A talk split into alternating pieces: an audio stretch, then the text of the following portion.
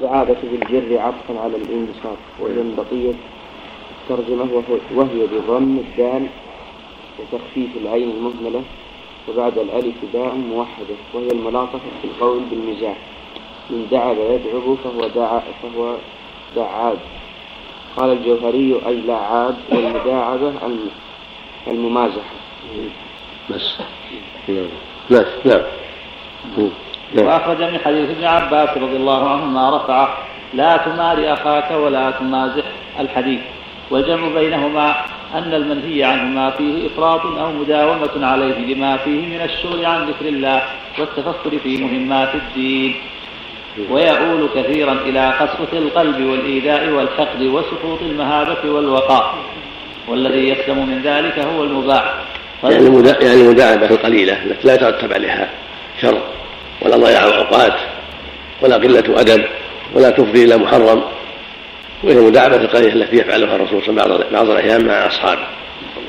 أما المداعبة التي قد تطول تضيع الوقت أو تفضي إلى محرم أو تفضي إلى مشاجرة أو مخاصمة أو ما أشبه ذلك مما قد يضر فينبغي اجتنابها. هذا مقام عظيم ومقام خطير ولاحظوا فيه الشيء الذي لا يفضي إلى باطل. نعم.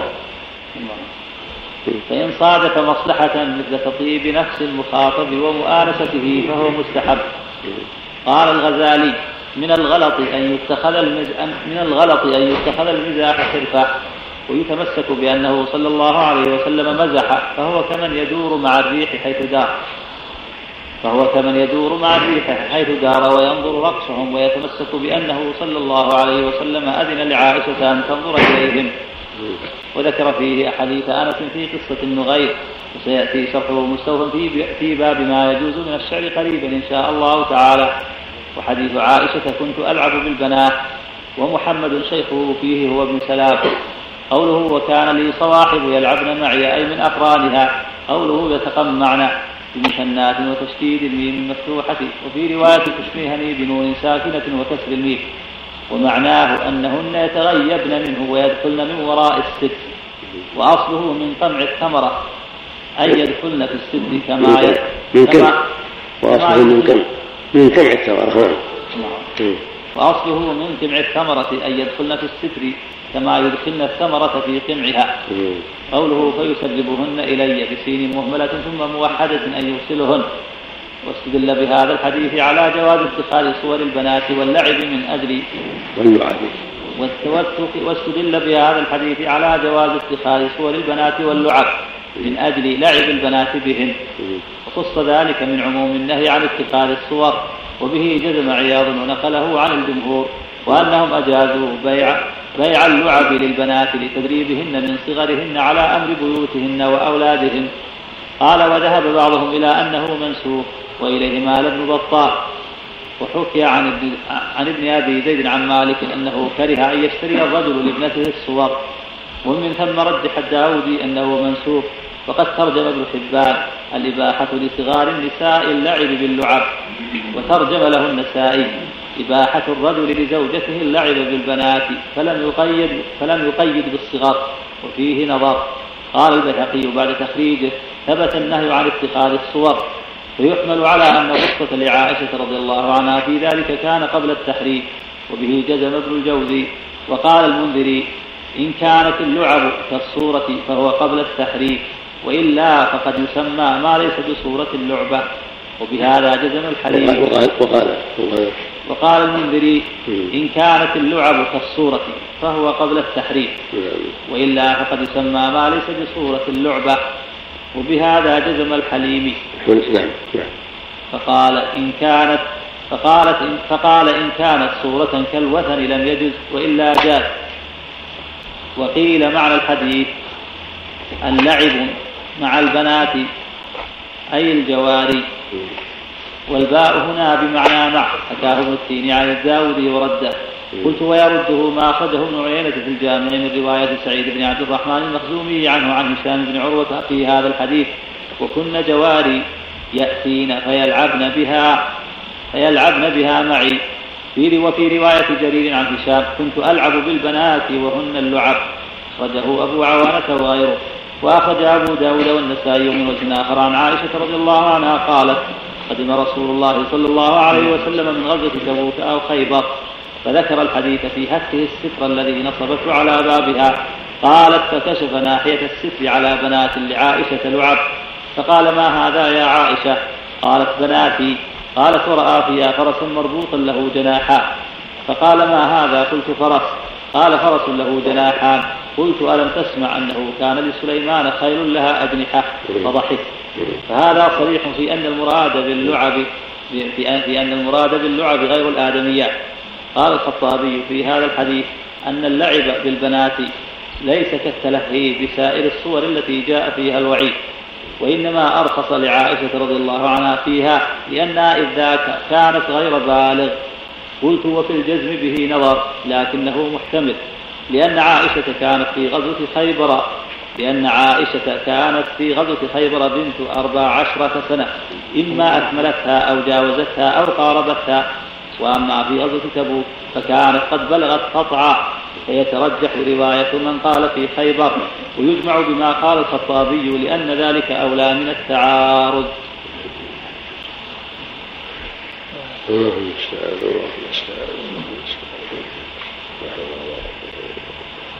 نعم. باب المداراة مع الناس. شيخ صلى الله ما كان مثل جمع المنزل ما كان هذا مثل ما سمعت فيه خلاف كثير يضع حكام الجمهور استثناء دعاء البنات ليتدربن على أمور حمل الأولاد وضم الأولاد وتربيه الأولاد والتعب على الأولاد. واخرون حملوا هذا على أن كان قبل النهي. وأن هذه اللعب أشياء عادية مثل لعب العرب السابقة. والناس في في نجد وفي غيره يعرفونها يعرفون اعواد وعظام أشياء يخيطونها. ما هي مثل الصور الموجودة هذه؟ أما الصور الموجودة هذه التي فيها مضاهاة لخلق الله وربما يجعلها تضحك وتبكي وتتكلم هذه لا شك إن تركها اولى وأحوط وأن يكون اللعاب من غير هذا من غير هذا الجنس من غير هذا النوع. اللعاب العادية التي كانت العرب يفعلونها لا ليس فيها تصوير وإنما هي أشياء يشبهونها بالأولاد عود يعني طويل وعود معترك كاليد كاليد أو عظام أو أعواد أو ما يلبسونها ثياب. كعادتهم السابقة في بلاد العرب. على كل حال مسألة مسألة خلاف. لكن المصيبة الآن صارت أعظم نعم لكن أحسن لو اقتنع أقول لو اقتنع الإنسان لبناته لكنه أحرق وجهها وغير ما يحصل راح وجهها ما يحصل أما إذا راح الرأس ما في إشكال. أو إذا وجد بنات من الرؤوس ما في شيء ما في إشكال. جائز. الكلام مع رؤوسهم. نعم. الله باب المداراة مع الله صور أما قول أنه يحمل على أنها إذا كانت غير بالغة وهم زين. لأنها تزوجها بنت تسع في شوال السنة الأولى من الهجرة. خيبر في أول السنة السابعة. خمس مع تسع أربعة عشر سنة. الغالب البنت وما أربعة عشر سنة. تعير وتبلغ. وفي تبوك كانت بنت سبعة عشر سنة. لأن تبوك كانت سنة تسع تسع مع تسع ثمانية عشر سنة أو سبعة عشر سنة. ثمان مع تسع سبعة عشر سنة. هي بالغة. التعليل بهذا ليس بجيد. نعم. ثم أيضا لا يقر البنات ولا الأولاد على ما حرم الله ولو كانوا غير بالغين. ليس هذا بعلة. ولو كان محرم منعها ولو كانت غير بالغة مثل ما تمنع من شرب الخمر وتمنع من ما حرم الله ولو كانت صغيرة هذا شيء واجب على الأولياء. ولهذا قال عليه الصلاة والسلام مروا أبناءكم بالصلاة السبع واضربوا عنها العشر فالطفل والطفلة يدربان على الخير ويمنعان من الشر. فلا يقر الذي دون البلوغ ما يقر على شرب الخمر ولا على لبس الحرير إذا كان رجل ولا لبس الذهب إذا كان رجل. ولو كان صغير يمنعه وليه حتى يدربه على الخير ويمرنه على الخير والطاعة. نعم. نعم. بقية صور الجسم الراس المهم الرأس. نعم. ويذكر عن أبي الدرداء رضي الله عنه إنا لنكسر في وجوه أقوام وإن قلوبنا لتلعنهم. باب باب. باب المداراة مع الناس. نعم نعم. ويذكر عن ابي الدرداء رضي الله عنه إنا لنكشر في وجوه أقوام وإن قلوبنا لتلعنهم. حدثنا قتيبة بن سعيد حدثنا سفيان عن, عن ابن المنكدر حدثه عن عروة بن الزبير أن عائشة رضي الله عنها أخبرته أنه استأذن على النبي صلى الله عليه وسلم رجل فقال أذنوا له فبئس ابن العشيرة أو بئس أخو العشيرة. فلما دخل ألان له الكلام فقلت له يا رسول الله قلت ما قلت؟ ثم ألنت له في القول فقال أي عائشة إن شر الناس منزلة عند الله من تركه أو ودعه الناس اتقاء فحشه.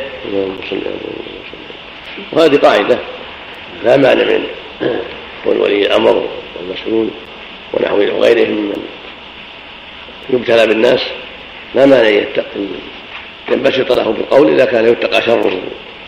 ولهذا لما قال قال إذن له بئس أخو العشيرة. أو قال بئس ابن العشيرة.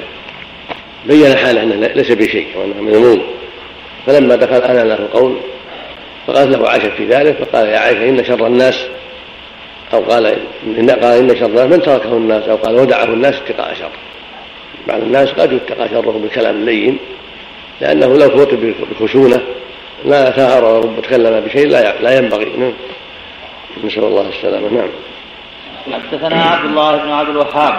أخبرنا ابن علي أخبرنا ابن علية اخبرنا أيوب عن عبد الله بن أبي مليكة أن النبي صلى الله عليه وسلم أهديت له أقبية من ديباج مزرره بالذهب فقسمها في أناس من أصحابه وعزل منها واحدا لمخرمة.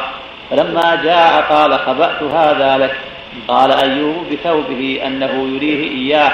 وكان في خلقه شيء. ورواه حماد بن زيد عن أيوب. وقال حاتم بن ورد وقال حاتم بن وردان حدثنا أيوب عن ابن أبي مليكة عن المسور. قدمت قدمت على النبي صلى الله عليه وسلم أقبية. نعم. يعني كان في الأول مرسل هو عن ابن أبي مليكة. كيف قال الأول لو عن عبد الله بن أبي مليكة أن النبي صلى الله عليه وسلم له نعم. مرسل نعم. نعم. باب لا يلدغ المؤمن من جحر مرتين. اشرح قوله, نعم. قوله باب المداراة مع الناس هو بغير همز وأصله الهمز لأنه من المدافعة والمراد به الدفع برفق. وأشار المصنف بالترجمة إلى ما ورد فيه على غير شرطه واقتصر على إيراد ما يؤدي معناه. فمما ورد فيه صريحا حديث لجابر عن النبي صلى الله عليه وسلم قال مداراة الناس صدقة. أخرجه ابن عدي والطبراني في الأوسط وفي سنده يوسف بن محمد بن المنكدر ضعفوه وقال ابن عدي أرجو أنه لا بأس به. وأخرجه ابن أبي عاصم في آداب الحكماء بسند أحسن منه. وحديث أبي هريرة رضي الله عنه. رأس العقل بعد الإيمان بالله مداراة الناس. أخرجه البزار بسند ضعيف. قوله ويذكر عن أبي الدرداء رضي الله عنه. إنا لنكسر بالكاف الساكنة وكسر المعجمة. قوله في وجوه أقوام وإن قلوبنا لتلعنهم كذا للأكثر بالعين المهملة. كذا للأكثر بالعين المهملة واللام الساكنة والنور. وللكشميهني بالقاف الساكنة قبل اللام المكسورة ثم تحتانية ساكنة. من القلا بكسر القاف مقصور وهو البغض. وبهذه الرواية جزم ابن التين ومثله في تفسير ومثله في تفسير المزمل من الكشاف. وهذا الأثر وصله ابن أبي الدنيا وإبراهيم الحربي في غريب الحديث والدينوري في مجالسة من طريق أبي الزاهرية عن جبير بن نفير عن أبي الدرداء رضي الله عنه فذكر مثله وزاد ونضحك إليهم وذكره بلفظ اللعب ولم يذكره الدينوري في إسناده. ولم. ولم يذكر الدينوري في إسناده جبير بن نفير. ورويناه في فوائد أبي بكر بن المقري من طريق نعم. ورويناه في فوائد أبي بكر بن المقري من طريق كامل أبي العلاء عن أبي صالح عن أبي الدرداء رضي الله عنه قال إنا لنكسر أقواما فذكر مثله وهو منقطع. وأخرجه أبو نعيم في الحلية, في الحلية من طريق خلف بن حوشب. قال قال أبو الدرداء رضي الله عنه فذكر اللفظ المعلق سواء وهو منقطع أيضا. والكشر بالشين المعجمة وفي أوله ظهور الأسنان. وأكثر ما يطلق عند الضحك والاسم الكشرة كالعشرة. قال ابن بطال المداراة من أخلاق المؤمنين وهي خفض الجناح للناس ولين الكلام وترك الإغلاظ لهم في القول. وذلك من أقوى أسباب الإلفة. وظن بعضهم أن المداراة هي المداهنة. وظن بعضهم أن المداراة هي المداهنة فغلط لأن المداراة مندوب لأن المداراة مندوب إليها والمداهنة محرمة والفرق أن المداهنة من الدهان وهو الذي يظهر على الشيء ويستر باطنه. وفسرها العلماء بأنها معاشرة الفاسق وإظهار الرضا بما هو فيه من غير إنكار عليه. والمداراة هي الرفق بالجاهل في التعليم وبالفاسق في النهي عن فعله وترك الإغلاظ عليه حيث لا يظهر ما هو فيه والإنكار عليه بلطف القول والفعل. ولا سيما إذا احتيج إلى تأليفه ونحو ذلك. ثم ذكر حديثين وهو فرق عظيم وهو فرق عظيم يغلط فيه الغالطون المداراة جائزة وقد تستحب والمداهنة محرمة. ودوا لو تدهنوا فيدهنون. المداهنة هي الإغضاء عن عن الباطل وعدم إنكاره والتساهل في هذه الأمور. هذا ما يجوز. أما المداراة فهي اللطف في القول وعدم الشدة والغلظة كما قال عز وجل فبما رحمة من الله لنت له ولو كنت فظا غير القلب فضوا من حولك وهو ينكر ويعلم ويوجه لكن من دون عنف ولا شدة. المداراة شيء والمداهنة شيء. المداراة جائزة والمداهنة محرمة. نعم. ثم ذكر حديثين تقدما أحدهما حديث عائشة رضي الله عنها. استأذن على النبي صلى الله عليه وسلم رجل فقال أذنوا له فبئس ابن العشيرة. وقد تقدم بيان موضع شرحه في باب ما يجوز من اغتياب أهل الفساد والنكتة في إراده هنا التلميح إلى ما وقع في بعض الطرق بلفظ المداراة وهو عند الحارث بن أبي أسامة من حديث صفوان بن عسال نحو حديث عائشة وفيه فقال إنه منافق أداريه عن نفاقه وأخشى أن أن يفسد علي. وأخشى, وأخشى أن يفسد علي غيره. والثاني حديث مسور بن مخمرة. والثاني حديث مسور بن مخرمة قدمت على قدمت على النبي صلى الله عليه وسلم أقبية وفيه قصة أبيه مخرمة. وقد تقدم شرحه في كتاب اللباس. ووقع في هذه الطريق وكان في خلقه شيء. وقد رمز البخاري بإيراده عقب حديث عقب الحديث الذي قبله بأنه المبهم فيه. كما أشرت كما أشرت إلى ذلك قبل. ووقع في رواية مسروق عن عائشة رضي الله عنها مر رجل برسول الله صلى الله عليه وسلم فقال بئس عبد الله وأخو العشيرة. ثم دخل عليه فرأيته أقبل عليه بوجهه كأن له, كأن له عنده منزلة. أخرجه النسائي وشرح ابن بطالين الحديث على أن المذكور كان منافقا وأن النبي صلى الله عليه وسلم كان مأمورا بالحكم بما ظهر لا بما يعلمه في نفس الأمر وأطال في تقرير ذلك. ولم يقل أحد في المبهم في حديث عائشة إنه كان منافقا. لا مخرمة بن نوفل ولا عيينة بن حصن وإنما قيل في مخرمة ما قيل لما, لما كان في خلقه من الشدة فكان لذلك في لسانه بذاءة وأما عيينة فكان إسلامه ضعيفا وكان مع ذلك أهوج فكان مطاعا في قومه كما تقدم والله أعلم. وقوله في هذه الرواية فلما جاء قال خبأت هذا لك. وفي رواية تشميهني قد خبأت؟ وقوله قال أيوب هو موصول بالسند المذكور وقوله بثوبه وأنه يريه إياه والمعنى أشار أيوب بثوبه ليري, ليري الحاضرين كيفية ما فعل النبي صلى الله عليه وسلم عند كلامه مع مخرمة ولفظ القول يطلق ويراد به الفعل. وقوله رواه حماد بن زيد عن أيوب تقدم موصولا في باب فرض الخمس وصورته مرسل أيضا. قوله وقال حاتم بن وردان إلى آخره أراد بهذا التعليق بيان وصف الخبر وأن رواية ابن علية وأن رواية ابن علية وحماد وإن كانت صورتهما وإن كانت صورتهما الإرسال لكن الحديث في الأصل موصول وقد مضى بيان وصل رواية, حاتم هذه في الشهادات. نعم اللهم صل على اللهم بسم الله الرحمن الرحيم. الحمد لله رب العالمين وصلى الله وسلم على نبينا محمد وعلى آله وصحبه أجمعين. شيء زايد عمر؟ شيء زايد؟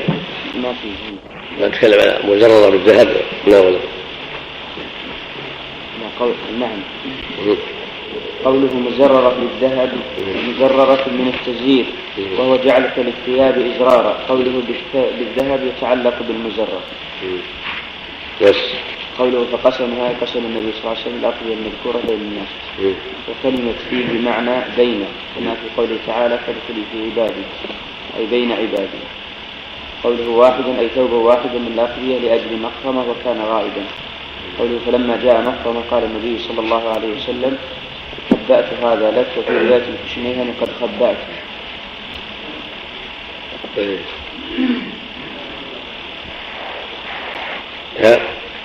في كلام على نفس اللي ذكر الشيخ. لا شيء يتعلق بالأزرق الأزرق شيء نعم قال الإمام أبو عبد الله البخاري رحمه الله تعالى باب لا يلزم المؤمن من جحر مرتين. وقال معاوية لا حكيمة 529 نعم. اللهم المستعان نعم. وقال معاوية لا حكيم إلا ذو تجربة. حدثنا قتيبة حدثنا الليث عن عقيل عن الزهري عن ابن المسيب طبعا عن النبي صلى الله عليه وسلم أنه قال لا يلدغ المؤمن من جحر واحد مرتين.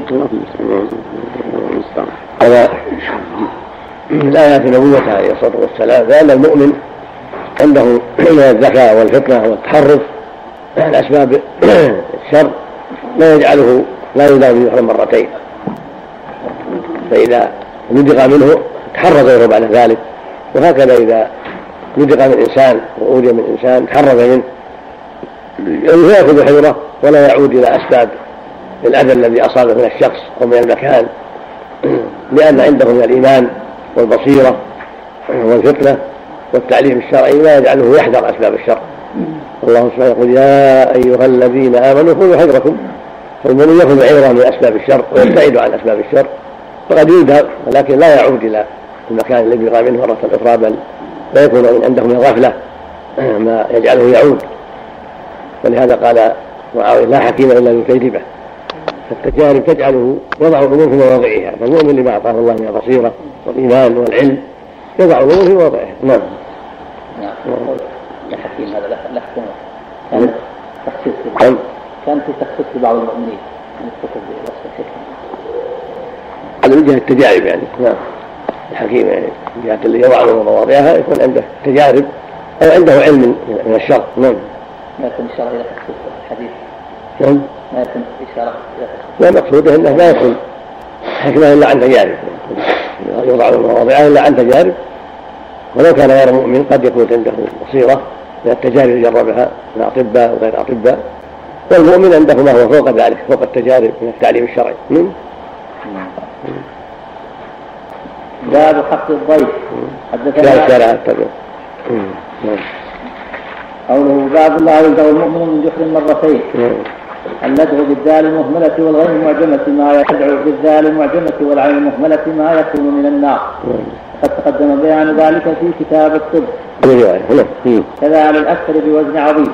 في رواية الأصيل إلا ذو تجربة. في رواية أبي بدر عن غير تسميهني لا حلم بحياة تسميهني إلا لذي تجربة. وهذا الأثر وصله أبو بكر بن أبي شيبة عن عيسى بن يونس عن هشام بن عروة عن أبيه. قال قال معاوية لا حلم إلا بالتجارب. وأخرجه البخاري في الأدب المفرد من طريق حديث عند معاوية فحدث نفسه ثم انتبه. فقال لا لا حليم إلا بالوفاء وأخرج من حديث أبي سعيد المرفوعة لا حليم إلا ذو عشرة ولا حكيم إلا ذو تجربة. وأخرجه وأخرجه. وأخرجه. وأخرجه. وأخرج من حديث أبي سعيد المرفوع لا حليم إلا ذو عشرة ولا حكيم إلا ذو تجربة.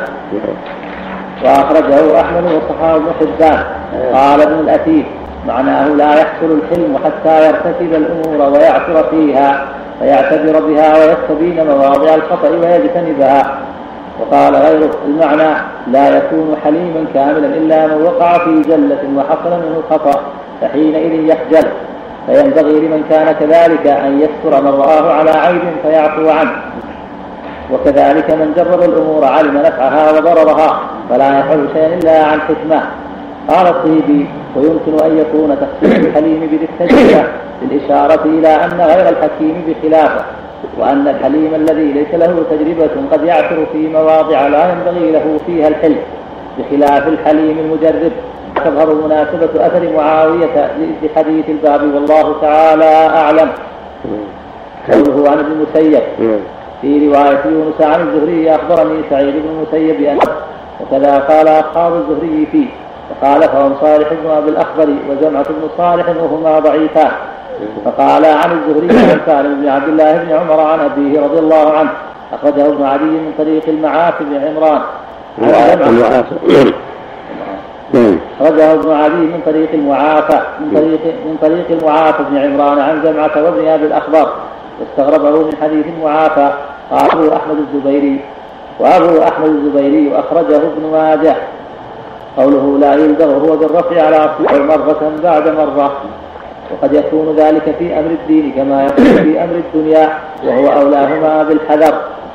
وقد روي بكسر العين في الوصل فيتحقق معنى النهي عنه. وقد وقد وقد. روي بكسر الغين في الوصل فيتحقق معنى النهي عنه. قال ابن التين وكذلك قرأناه قيل ما معنى لا يلدغ المؤمن من جحر مرتين أن من أذنب ذنبا فعوقب يعاقب به في الآخرة. قلت إن أراد قائل هذا أن عموم الخبر يتناول هذا فيمكن وإلا فسبب الحديث يأبى ذلك ويؤيده قول من قال فيه تحذير من التغفيل وإشارة إلى استعمال الفتنة. فقال أبو عبيد معناه ولا ينبغي للمؤمن إذا ولا قال ما قال وقال أبو عبيد معناه ولا ينبغي للمؤمن إذا نكب من وجه أن يعود إليه.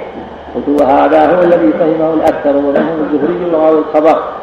ابن حبان من طريق سعيد بن عبد العزيز. قال قيل للزهري لما قدم من عنده هشام بن عبد الملك ماذا صنع بك؟ قال أوفى عني ديني. ثم قال يا ابن شهاب تعود سودان قلت لا. وذكر الحديث.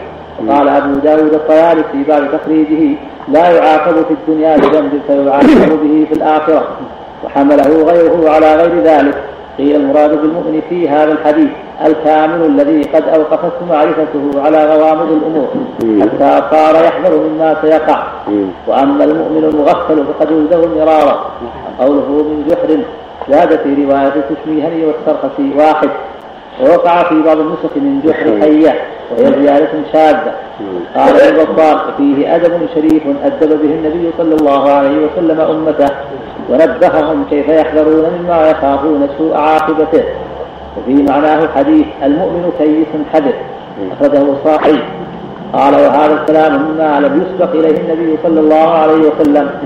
وأول ما قاله لأبي عزة الجمحي وكان شاعرا عزة. عزة أبي عزة. نعم. في أبي غرة لا عزة نعم مشهور نعم. وأول من قاله وأول ما قاله لأبي عزة الجمحي وكان شاعرا فأسر ببدر فشكى عائلة وفقرا فمن عليه النبي صلى الله عليه وسلم وأطلقه بغير فداء فظفر به بأحد فقال من علي وذكر فقره وعياله. فقال لا تمسح عارضيك بمكة. فقال لا تمسح عارضيك بمكة تقول سخرت بمحمد مرتين. وأمر به فقتل. وأخرج قصته ابن إسحاق في المغازي بغير إسناد. وقال ابن شهاب وقال ابن هشام في تهذيب السيرة بلغني عن سعيد بن المسيب أن النبي صلى الله عليه وسلم قال حينئذ لا يلدغ عبيد في كتاب الأمثال مشكل على قول ابن بطال أن النبي صلى الله عليه وسلم أول من قال ذلك. ولذلك قال ابن التين إنه مثل قديم. وقال السورة بسي من ابن التين هذا إيش اسمه؟ نعم. وقال السورة بسي هذا السبب يضعف الوجه الثاني يعني الرواية بكسر الغين على النهي.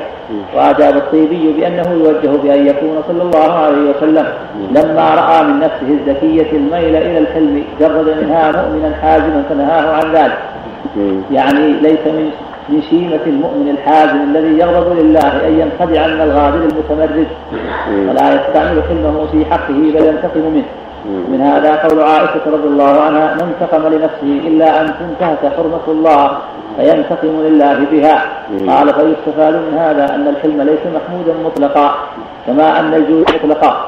وقد قال تعالى في وصف الصحابة يعني كل في محل الحلم في محل مطلوب والجود في محل مطلوب والعفو في محل مطلوب. وإذا كان في غير محله ليس بمطلوب نعم. قال تعالى في وصف الصحابة أشداء على الكفار رحماء بينهم. قال وعلى الوجه الأول وهو الرواية بالرفع فيكون إخبارا محضا لا يفهم هذا الغرض المستفاد من هذه الرواية. فتكون الرواية بصيغة النهي أرجح والله أعلم. قلت ويؤيده حديث احترسوا من الناس بسوء الظن. أخرجه الطبراني في الأوسط من طريق أنس ومن رواية بقية بالعنعنة عن معاوية بن يحيى وهو ضعيف فله علتان. وصح من قول مطرف التابعي الكبير أخرجه مسدد. مطرف نعم. صف كم؟ 531 رحمه الله نعم. هذا هذا ما يعارض نعم نعم ما يعتمد على الحديث لا لا. ضعيف لكن معناه صحيح. كان الناس والظن الظن في محله. نعم. اسكن عارضة نعم. اسكن عارضة يعني اللحية لا لا. عوارض. نعم نعم متى يكون الجود مذموما؟ نعم. متى يكون الجود مذموما؟ إذا كان في غير محله. يعطيه من يستعين بهذه المعاصي أو يعطيه السفهاء يلعبون بالأموال أو يجود في غير محل الجود في شراء ما حرم الله أو في إضاعة الأموال. إنما يكون في محله للمحتاجين الفقراء والمساكين إقامة المشاريع الخيرية قواعد المدينين صرف الأموال في جهاد في سبيل الله اعتقد اعتقد رقاب وأشبه. إنه ممدوح شرعا. ومن يعقل بذنبه في الدنيا ما يعقل في الآخرة. نعم. من يعقل بذنبه في الدنيا. لا يعاقب في الآخرة. نعم. الله. أجل وأكرم سبحانه وتعالى. نعم. نعم. على ظاهره. إذا كان محل التهمة يعني احترف منهم. نعم. حتى لا يعاملهم إلا على الحذر. نعم. باب حق الضيف. حدثنا إسحاق بن منصور حدثنا روح بن عبادة حدثنا حسين عن يحيى بن أبي كثير عن أبي سلمة بن عبد الرحمن عن عبد الله بن عمرو رضي الله عنهما. الباب الأول عن أبي هريرة الذر صحابيه نعم. نعم. نعم. عن أبي سلمة بن عبد الرحمن عن عبد الله بن عمرو رضي الله عنهما قال دخل علي رسول الله صلى الله عليه وسلم فقال ألم أخبر أنك تقوم الليل وتصوم النهار؟ قلت بلى. قال فلا تفعل. قم ونم وصم وأفطر. فإن لجسدك عليك حقا وإن لعينك عليك حقا وإن لزوجك عليك حقا وإن لزوجك عليك حقا. إلا إلا الله أكبر. لا تفعل. قال فلا تفعل. قم ونم وصم وأفطر فإن لجسدك عليك حقا وإن لعينك عليك حقا وإن لزوجك عليك حقا وإن لزوجك عليك حقا. وإنك عسى أن يطول بك عمر وإن والزوج والضيف يعني الزائر. فالنفس لها حق والجسد له حق والزوجة لها حق. وهكذا الضيف. نعم. وإنك عسى أن يطول بك عمر وإن من حسبك أن تصوم من كل شهر ثلاثة أيام فإن بكل حسنة عشر أمثالها فذلك الدهر كله.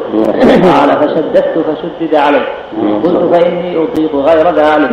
قال فصم من كل جمعة ثلاثة أيام. قال فشددت فشدد عليه. قلت إني أطيق غير ذلك. قال فصم صوم نبي الله داود. قلت وما صوم نبي الله داود؟ قال نصف الدهر. نعم باب إكرام الضيف وخدمته إياه بنفسه وقوله تعالى ضيف إبراهيم المكرمين. قال أبو عبد الله يقال هو زور وهؤلاء زور. وضيف ومعناه أضيافه وزواره لأنها مصدر مثل قوم الرضا مثل قوم الرضا وعدل. ويقال ماء غور وماءان غور ومياه غور. ويقال الغور الغائر لا تناله لا تناله الدلاء. فيه فهو مغارة. تجاور تميل من الزور. يقال يقال يقال يقال ويقال ماء غور وماءان غور ومياه غور. ويقال الغور الغائر معنى في البئر إلا موجود في العين نعم. موجود في العين بئر غور نعم ماء غور وبئر غور ما عندكم شام العين بس الشرح. عندنا فيه الشيخ ها؟ الشرح موجود. بئر غور صادرة بئر الغور صلى الله عليه نعم. نعم. ويقال ماء غور وبئر غور نعم. نعم. ويقال الغور الغائر لا تناله الدلاء كل شيء غرت فيه فهو مغار. تجاور تميل من الزور. والأزور الأميل. هذا الحديث السابق. نعم. يعني تفسير زور. مرة في الحديث السابق. قصدك ولزورك عليك حقا. مرة الترجمة السابقة يعني. لكن عادة من أجل عدم التكلف من أجل عبد الله بن عمرو نعم. يعني ما كان موضعها الترجمة السابقة. هذا باب في الباب باب باب إكرام الضيف. الأول باب حق الضيف. السابق الحديث اللي فيه زوج هذا هذا ذاك حديث ضيف إبراهيم. توسع. هذا أتكلم عن الضيف. نعم. نتكلم عن الضيف. نعم. نعم.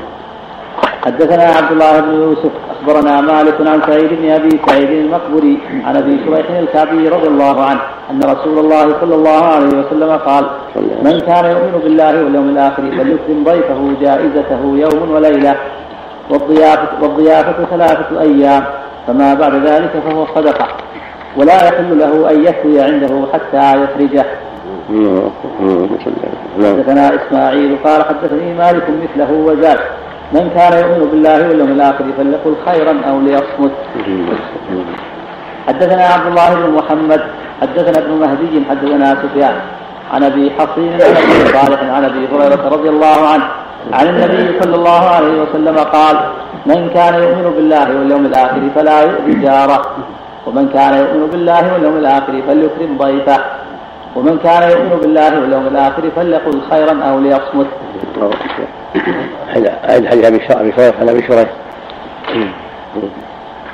عن ابي شريح الكعبي أن رسول الله صلى الله عليه وسلم قال من كان يؤمن بالله واليوم الآخر فليكرم ضيفه جائزته يوم وليله يوم ولا يومه؟ يوم التنكيل نعم.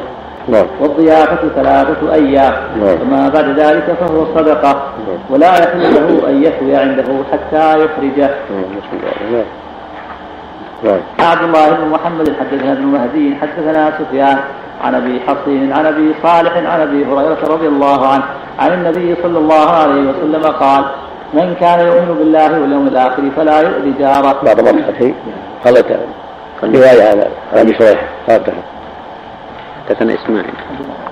قرأنا. ويزرع حدثنا إسماعيل قال حدثني مالك مثله وزاد. إيه. من كان يؤمن بالله واليوم الآخر فليقل خيرا أو ليصمت. إيه، فل- وليأتي بها المؤلف وهي عند مسلم. ومن كان بالله فل- فليحسن إلى جاره. رواية يعني كما يأتي في حديث الرواية نعم. نعم. نعم. حدثنا عبد الله بن محمد حدثنا ابن مهدي حدثنا سفيان عن أبي حصين عن أبي صالح عن أبي هريرة رضي الله عنه.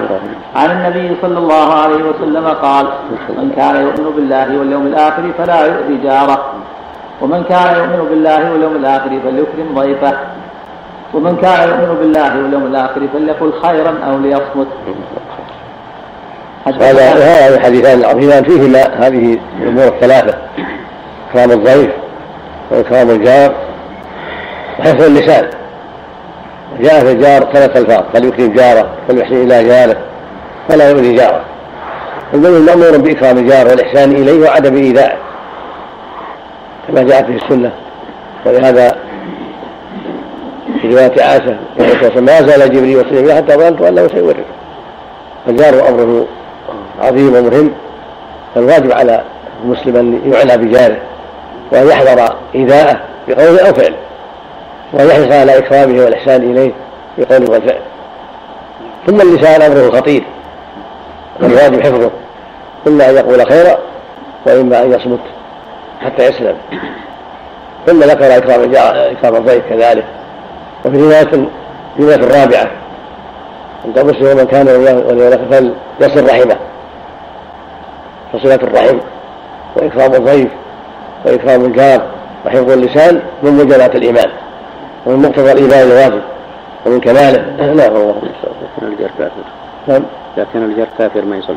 ولو لا يؤذى لا يؤذى. مو يأذى يعني يدعى إلى الله ويوجه إلى الخير ولكن لا يؤذى. ما دام له عهد وأمان. نعم وجه إلى الخير وأصبح يحزف الدين ويسب ويلعن و... يرفع أمره إلى ولاة الأمور حتى يعاقبه بما يستحق إذا كان يستهزئ بالدين. لا يترك. لكن الكلام في في جار لا يتكلم فيما يتعلق بالدين ولا له أمان وله عهد. لأن الجيران أقسام. جار مسلم له حقان. وجار مسلم قريب له ثلاثة حقوق حق الجوار والإسلام والقرابة. وجار كافر له حق واحد وهو حق الجوار. أما إذا سب الدين أو ظهر منه ما ينقض عهده يقتل. على ولي ولي الأمر يقتل إذا ظهر منه يجب قتله. لكن هذا إذا كان كافا اذاه وهو له عهد وله أمان أو مستأمن يعطى حقه من جهة الإحسان إليه. وهذا من أسباب دخوله في الإسلام. إذا أحسن إليه فرأى من المسلمين إكرام الجار كان هذا من أسباب دخوله في الإسلام تعظيمه للإسلام ورغبته فيه. نعم. نعم. الجار يعتبر جار كل من كان أقرب إلى الباب. فالجيران كثيرون. كان في بعض الروايات يدل على أن أربعون دارا الجيران يكثرون لكن أحقهم بالإكرام والإحسان أقربهم بابا كما في حديث عائشة. قالت إلى ايهما اهدي من الجارين إلى ايهما اهدي قال إلى أقربهما منك بابا رواه البخاري رحمه الله. نعم. حدثنا قتيبة حدثنا الليث حدثنا الليث عن زيد بن أبي الخير عن زيد بن أبي حبيب عن أبي الخير. عن يزيد. حدثنا قتيبة حدثنا الليث عن يزيد بن أبي حبيب. نعم. عن ابي الخير عن عقبة بن عامر رضي الله عنه أنه قال قلنا يا رسول الله إنك تبعثنا فننزل بقوم فلا يقروننا فما ترى فيه؟ فقال لنا رسول الله صلى الله عليه وسلم إن نزلتم بقوم فأمروا لكم بما ينبغي للضيف فاقبلوا. فإن لم يفعلوا فخذوا منهم حق الضيف الذي ينبغي لهم. اللهم صل نعم. حدثنا عبد الله بن محمد حدثنا هشام أخبرنا معمر عن الزهري عن أبي سلمة عن أبي هريرة رضي الله عنه عن النبي صلى الله عليه وسلم قال من كان يؤمن بالله واليوم الآخر فليكرم ضيفه ومن كان يؤمن بالله واليوم الآخر فليصل رحمه ومن كان يؤمن بالله واليوم الآخر فليقل خيرا أو ليصمت. هذا روايه فليصل رحمه ذلك تكون خارجه في الصحيحين. اللهم صل نعم نعم. الله إذا كان إذا لم يعطه شيئا وأخذ حق الضيف يعني ما لم معروف من القواعد الشرعية ما لم يحصل فتنة اذا كان لهم قوة أو تعرفون ان أنهم إذا طلبوا حق الضيف أعطوهم إياه أو لهم عندهم قوة يستطيعون بها اخذ حق الضيف بدون فتنة ودون شر أكبر. أما إذا كان أخذ حق الضيف يترتب عليه ما هو أشر معروف القاعدة الشرعية. ترك ما يفضي إلى شر. نعم. نعم. لا لا يضر كالاختلاس يعني لا يضر كما يأخذ العبد نفقته والزوجة نفقتها بدون علم. نعم. يعني يجتهد في هذا يجتهد في هذا ويتحرى الواجب ويأخذ. نعم. لكن يكون يأخذ من أدنى الناس إذا كان لا يترتب عليه شر أكثر. نعم. نعم. يأخذ من أدنى الناس أو من أميره. من من اللي نزل عليهم طائفة الذي نزل عليهم نعم. نعم قول في حديث المرأة تصل من كل جمعة ثلاث أيام. ماذا يقصد بها؟ أسبوع يعني كل أسبوع. الجمعة يقال الجمعة ويقال السبت يعني الأسبوع يعني إذا كان لا لا, لا يرضى بما قال يعني ما يسمح بالثلاثة أيام كل شهر يعني من كل أسبوع. لأن أخف من صيام يوم فطر يوم مقصود النبي صلى الله عليه وسلم أمره بما هو الاسهل والأرفق به. فلما شدد قال صم صم صوم داود. كان يصوم يوما ويفطر يوما. وهذا أفضل الصيام وأعظم الصيام. لكن إذا انسان أخذ بثلاثة أيام أرفق به. لأن قد يحصل له أشغال قد يكبر سنه ويعظم عليه الأمر. وليأخذ بالأرفق أو لا. نعم. باب صنع الطعام والتكلف للضيف. شرح الباب. نعم. باب. قوله باب إكرام الضيف وخدمته إياه بنفسه وقوله تعالى ضيف إبراهيم المكرمين يشير إلى أن لفظ ضيف يكون واحدا وجمعا وجمع وجمع القلة أضياف والكثرة ضيوف وضيفان. قوله قال أبو عبد الله يقال يقال هو زور قوله قال أبو عبد الله يقال هو زور وضيف معناه أضيافه وزواره لأنه مصدر مثل قوم الرضا وعدل. ويقال ماء غور وبئر غور وماءان غور ومياه غور. وثبت هذا في رواية أبي ذر عن المستملي والكشميهاني فقط. وهو مأخوذ من كلام الفراء. قال في معاني القرآن قوله تعالى قل أرأيتم إن أصبح ماؤكم غورا. العرب تقال ماء غور وماءان غور ومياه غور. ولا يجمعون ولا يجمعون غورا ولا يثنونه فلم يقولوا ماءان غوران ولا مياه أغوار. وهو بمنزلة الزور. يقال هؤلاء زور يقال هؤلاء زور فلان وضيف فلان. معناه أضيافه وزواره. وذلك لأنه مصدر. فأجري على مثل قولهم قوم عدل وقوم رضا.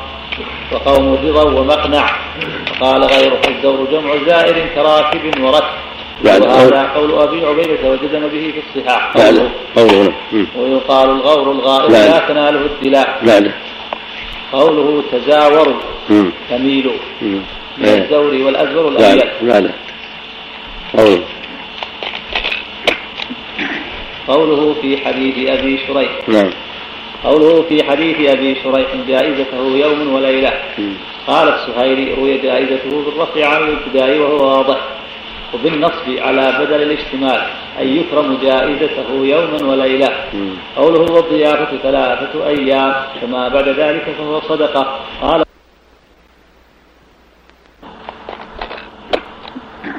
قوله في حديث أبي شريح. نعم. قوله في حديث أبي شريح جائزته يوم وليلة. قال السهيري روي جائزته بالرفع عن الابتداء وهو واضح وبالنصب على بدل الاشتمال أن يكرم جائزته يوما وليلة. قوله والضيافة ثلاثة أيام فما بعد ذلك فهو صدقة.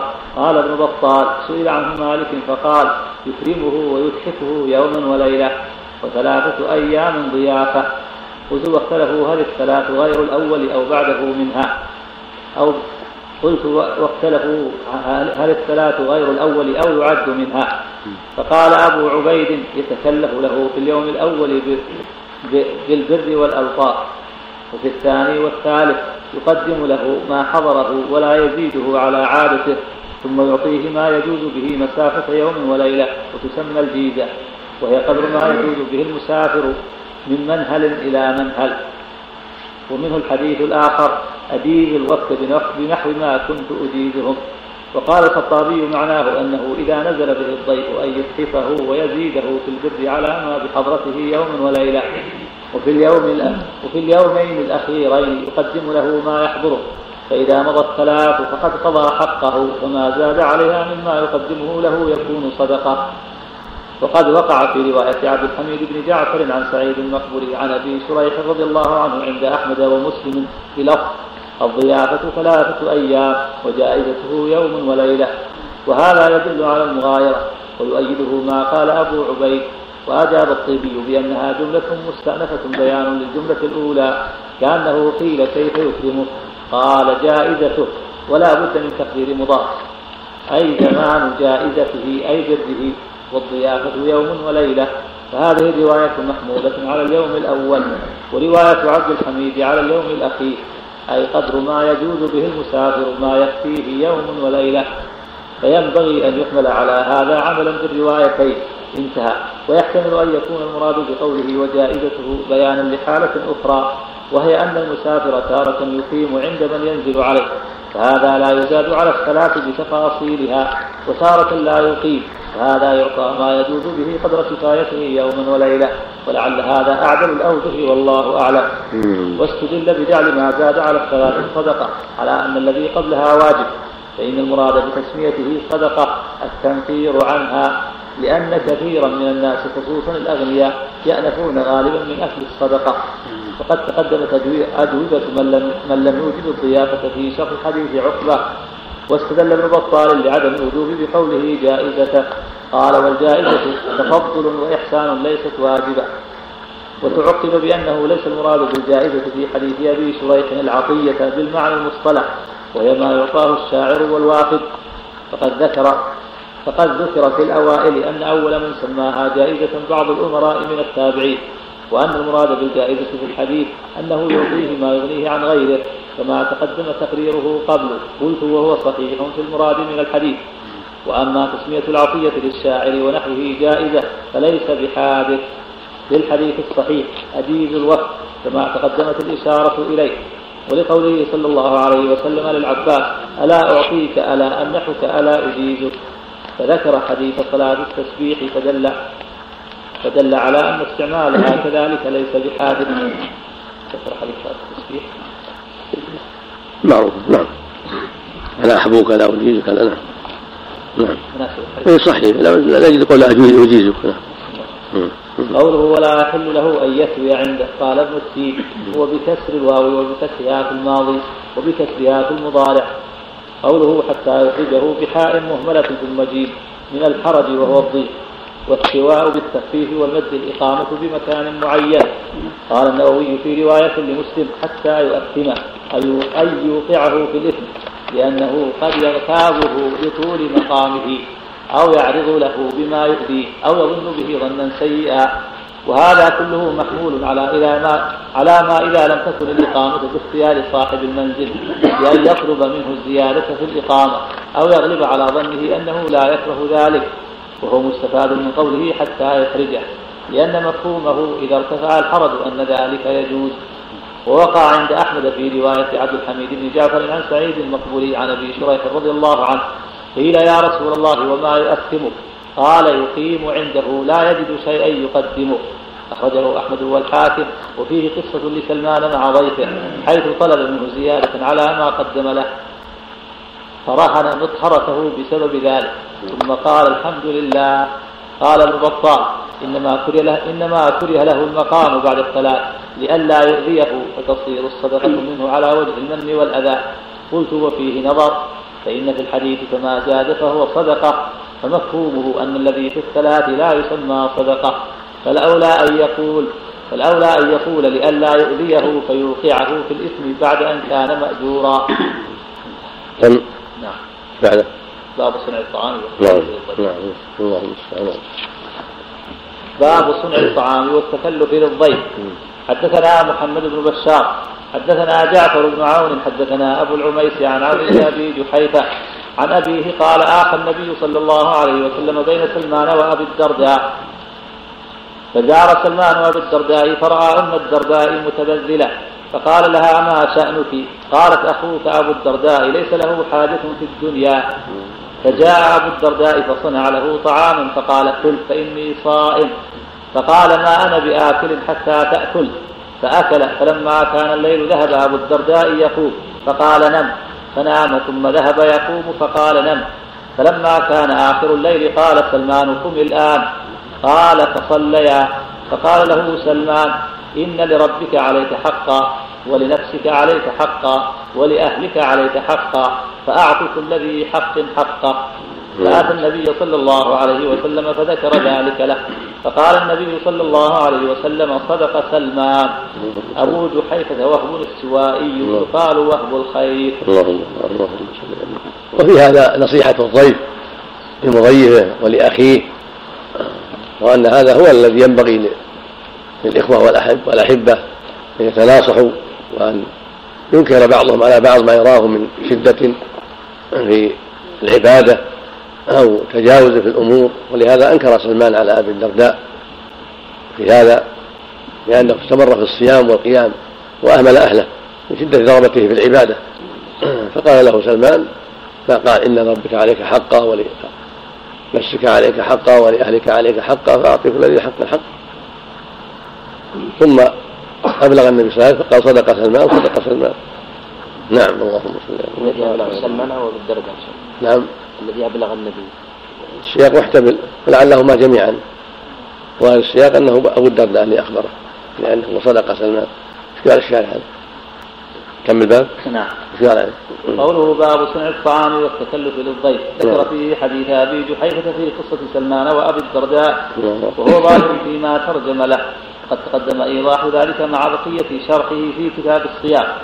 قوله أبو جحيفة وهب السوائي يعني بضم المهملة والمد وهب الخير أي كان يقال له وهب الخير وهذا لم يقع في رواية أبي ذر. ووقع في التكلف ووقع في التكلف للضيف حديث سلمان. نهانا رسول الله صلى الله عليه وسلم أن نتكلف للضيف. أخرجه أحمد والحاكم. وفيه قصة سلمان مع ضيفه. حيث طلب منه زيادة على ما قدم له فرهن مطهرته بسبب ذلك. ثم قال الرجل لما فرغ الحمد لله الذي قنعنا بما رزقنا. فقال له سلمان لو قنعت ما كانت مطهرتي مرهونة. والحفظ الله في رواية أن أبو الدرداء هو الذي أخبر الرسول صلى الله عليه وسلم. نعم. تم نعم. ظاهر السياق انه أبو الدرداء. قال صدق سلمان في رواية أخرى قال له صدق سلمان أفقه منك الله اعلم نعم باب ما يكره من الغضب والجزع عند الضيف. مرة هذا. سبق إذا رأى محاصر عند المضيف هل ينصحه؟ ينصح له أن بعض الناس يقول أنت ضيف ما ليس لك. يرى منكر عنده ينصح مثل ما نصح أبو الدرداء. أو مثل ما نصح سلمان أبا الدرداء. نعم. بسم الله الرحمن الرحيم. الحمد لله رب العالمين وصلى الله وسلم العين زاد شيء ما تكلم عن قال تقدم صلى الله عليه وسلم. كتاب الصيام نعم. نعم. بسم الله الرحمن الرحيم. الحمد لله رب العالمين. والصلاة والسلام على نبينا محمد وعلى آله وصحبه أجمعين. قال الإمام أبو عبد الله البخاري رحمه الله تعالى باب ما يكره من الغضب والجزع عند الضيف. حدثنا عياش بن الوليد حدثنا عبد الأعلى حدثنا سعيد الجريري عن أبي عثمان عن عبد الرحمن بن أبي بكر رضي الله عنهما أن أبا بكر رضي الله عنه تضيف رهطا. أن أبا بكر رضي الله عنه تضيف رهطا فقال لعبد الرحمن دونك أضيافك. فاني منطلق إلى النبي صلى الله عليه وسلم فافرغ من قراهم قبل أن أجي. فانطلق عبد الرحمن فأتاهم بما عنده. فقال اطعموا فقالوا أين رب منزلنا؟ قال اطعموا. قالوا ما نحن بآكلين حتى يجيء رب منزلنا. قال اقبلوا عنا قراكم فإنه إن جاء ولم تطعموا لنلقين منه. فأبوا فعرفت أنه يجد علي فلما جاء تغيبت عنه فقال ما صنعتم فأخبروه.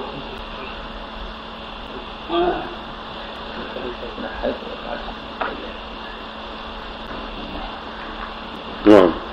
فقال ما صنعتم فأخبروه. فقال يا عبد الرحمن فسكت. ثم قال يا عبد الرحمن فسكت. فقال يا غنثر أقسمت عليك إن كنت تسمع صوتي لما جئت. فخرجت فقال فقلت سل أضيافك. فقالوا صدق أتانا به. قال فإنما انتظرتموني. والله لا أطعمه الليلة. فقال الآخرون والله لا نطعمه حتى تطعمه. قال لم أر في الشر كالليلة ويلكم ما أنتم لم لا تقبلون عنا قراكم هات طعامك. فجاءه فوضع يده فقال بسم الله الأولى للشيطان فأكل وأكلوا. باب قول الضيف لصاحبه والله لا آكل حتى تأكل. فيه حديث أبي جحيفة عن النبي صلى الله عليه وسلم. في هذا ما تقدم يدل على أن أن الذي ينبغي للضيف التسامح وألا يشد في الأمور وإذا كان صاحب البيت مشغولا أو له حاجة ولم يحضر ينبغي يقبل قراهم ويكتفوا من عندهم من نائب صاحب المنزل كابنه أو أخيه أو خادمه أو نحو ذلك فلا ينبغي التشديد ولهذا لما شددوا جرى ما جرى. غضب أبو بكر الصديق وغضب على ولده وحلف هذه اليمين ثم عرف أنها من الشيطان فتركها. وسمى وأكل معه واكلوا جميعا. الحاصل أنها مثل ما قال المؤلف ينبغي في هذه الحالة عدم الغضب وعدم الشدة مع الضيف تحمل على ما يقع من الضيف من سوء التصرف. وينبغي للضيف أن يكونوا سمحين وأن يكونوا غير متشددين. متى جاءهم القراء قبلوا سواء كان من صاحب المنزل أو من نائبك كابنه أو أخيه أو خادمه أو نحو ذلك حتى لا يكون هناك شيء من الفتنة. كان الصديق رضي الله عنه وأرضاه فيه بعض الحدة إذا رأى شيء لا يعجبه رضي الله عنه وأرضاه. ولهذا خاف منه عبد الرحمن وتغيب عنه. فالمقصود أن هذا يدل على أن ينبغي للأضياف لا يشددوا وأن يقبلوا قضاهم ويتسامحوا في, في هذه الأمور حتى لا يحصل على أهل البيت شيء من الأذى. والله المستعان. ومثل هذا هذه اليمين من الشيطان فيدعها ويكفر عنها ويأكل مع أضيافه تطيبا لنفوسهم إذا شددوا نعم. الله الكراهة يعني. نعم. أقول الكراهة أخذها يعني مما حصل. من مما حصل من الواقع. نعم. الله المستعان. قولها الأولى للشيطان قصده. يعني يمينه التي حلفها والله لا آكل هذه الليلة نعم. الله الغضب مكروه دائما لكن تخصيصه عند الضيف. يعني يا زيادة يعني يتأكد يعني. لأن الضيف يتكدر. الغضب بين أهل البيت يتكدر ولا سيما إذا كان بأسبابه. نعم. كلمة يا غنتر كلمة سب كلمة شتم. إيه، نعم كلمة سب. نعم. باب قول الضيف لصاحبه والله لا آكل حتى أتكلم عندكم أتكلم عن الأنذر والعين. هذا قوله أحسن الله إليك. قوله غنثر بضم الغين المعجمة والنون الساكنة وفتح الثاء المثلثة وبالراء ومعناه الجاهل وقيل اللئيم وقيل الثقيل وروي يا عنتر بفتح العين المهملة وسكون النون وفتح التاء المثنات من فوق وهو الذباب وشبهه حين حقره بالذباب. انتهى. حجر شيء يتقدم ها؟ يتقدم نعم نعم نعم المقصود كلمة توبيخ نعم نعم نعم نعم باب قول الضيف لصاحبه والله لا آكل حتى تأكل فيه حديث أبي جحيفة عن النبي صلى الله عليه وسلم حدثني محمد بن المثنى حدثنا ابن أبي عدي عن سليمان عن أبي عثمان قال قال عبد الرحمن بن أبي بكر رضي الله عنهما جاء أبو بكر رضي الله عنه بضيف له أو بأضياف له فأمسى عند النبي صلى الله عليه وسلم فلما جاء قالت أمي احتبست عن ضيفك أو أضيافك الليلة؟ قال أو ما عشيتهم؟ فقالت عرضنا عليه أو عليهم فأبوا أو فأبى. فغضب أبو بكر رضي الله عنه فسب وجدع وحلف لا يطعم. فاختبأت أنا فقال يا غنتر فحلفت المرأة لا تطعمه حتى يطعمه فحلف الضيف أو الأضياف ألا يطعمه أو يطعموه حتى يطعمه فقال أبو بكر فقال أبو بكر رضي الله عنه كأن هذه من الشيطان. فدعا بالطعام فأكل وأكلوا. فجعلوا لا يرفعون لقمة إلا ربع من أسفلها إلا ربع من أسفلها أكثر منها. فقال يا أخت بني فراس ما هذا؟ فقالت وقرة عيني إنها الآن لأكثر قبل أن نأكل. فأكلوا. وبعث بها إلى النبي صلى الله عليه وسلم فذكر أنه أكل منها. وهذه بركة من الله جل وعلا. يريهم آياته سبحانه وتعالى. بيت صالح وبيت خير. أفضل البيوت بعد بيت رسول الله عليه الصلاة والسلام. ولكن يقع الغربان ما يقع لغيره. ولهذا أراهم الله فضل هذا البيت وما فيه من الخير العظيم. وكانوا لا يرفعون لقمة إلا ربها مثلها أكثر منها. بعدها أكثر منها. بركة من الله. فأكلوا. وهي كما كانت. ثم رفعوها ولهم بها بيت النبي فاكلها منها من شاء الله نعم اللهم صل على محمد الله اكبر نعم اللهم في هذا الباب حديث يتقدم حديث حذيفة فتنة الرجل في أهله وجاره وولده تكفرها الصلاة والصوم والصدقة والأمر بالمعروف أنها هذه فتنة الرجل في أهله. ما يقع بين الرجل وأهله وبين الرجل وأضيافه ومن ما يقع في البيت. فهذه فتنة ويقع فيها من سب وجدع ونحو ذلك تكفره الصلاة والصوم والصدقة والأمر بالمعروف والنهي عن المنكر. نعم. الله كلمة ذكر أنه أكل منه. يعني الضمير يعود على النبي صلى الله عليه وسلم ظاهر النبي صلى الله عليه وسلم قبل الأضياف. بعدما خلص الأضياف نعم.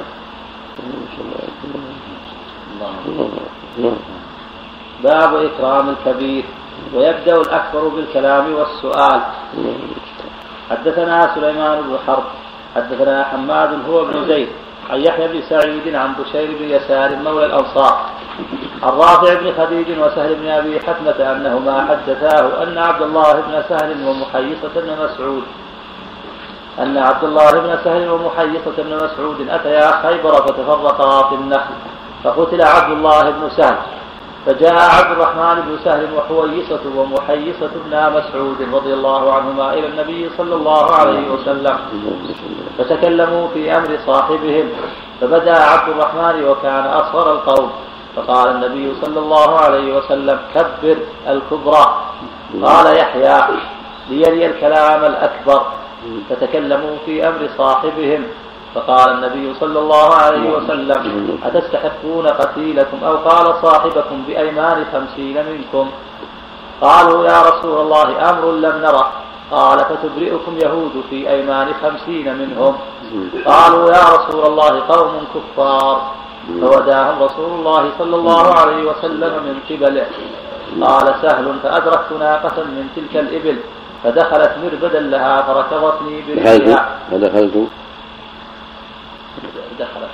هذا عنك لا فدخلت ضبط عنك ما هو دخل عليها هو دخل فركضته واحدة نعم.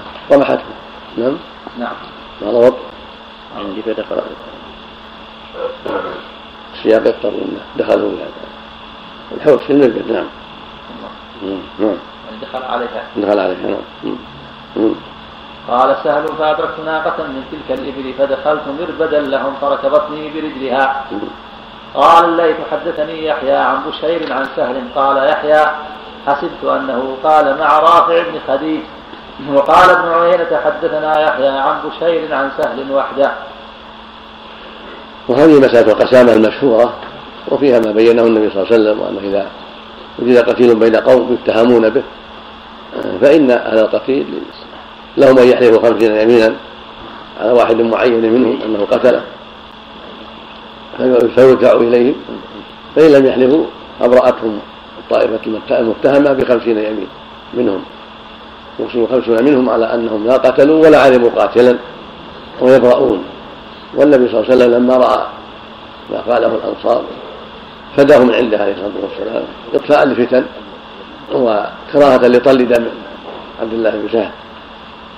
وفيه من الدلالة ما ترجمة المؤلف يتقدم الأكبر في الكلام في الخصومة لأن عبد الرحمن كان هو أخوه ولكن كان صغيرا وحيصا وحويصة كان أكبر فلهذا قال له كبر فتكلم حويصة ثم تكلم محيصة ثم تكلم عبد الرحمن في الموضوع.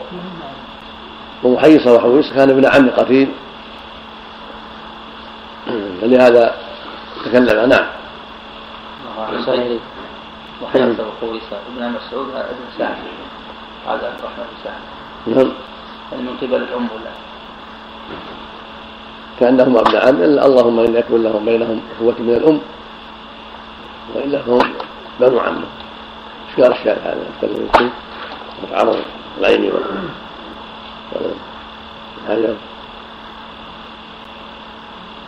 يقول في كتاب القسامة نعم. سيأتي شرحه في كتاب القسامة. نعم. لأن النسب عبد الله تعالى أبناء مسعود هذا ابن سعد قد يكون. هذا إذا كان هكذا سهل وسهل يكون أبناء أخ مسعود يكون عبد الله. وإذا كان سهل هذا هو سهل فيه. هو سهل أبو عبد الرحمن وأبو عبد الله. يكون بني أخ. نعم. القسم الذي حصل. نعم الصديق هذا كان أولا. لعل هذا كان قبل قبل النهي نعم.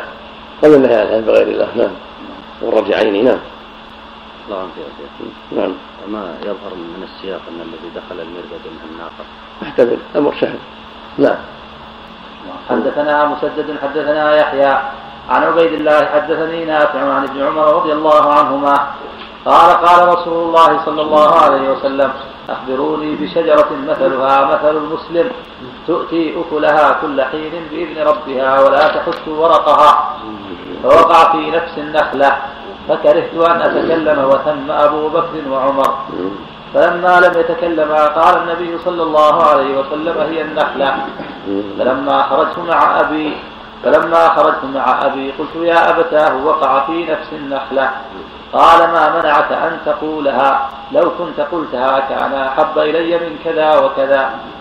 قال ما منعني إلا أني لم أرك ولا أبا بكر تكلمتما فكرهت.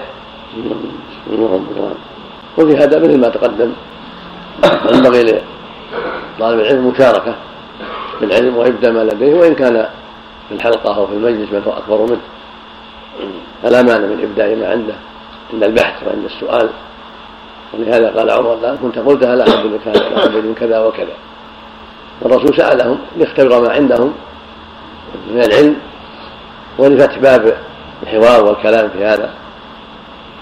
قال إن شجرة مثل المؤمن لا يحط لا تحط ورقها. وتؤتي أكلها كل حين بإذن ربها. ثم بين له أنها نخلة عليه الصلاة والسلام. نعم.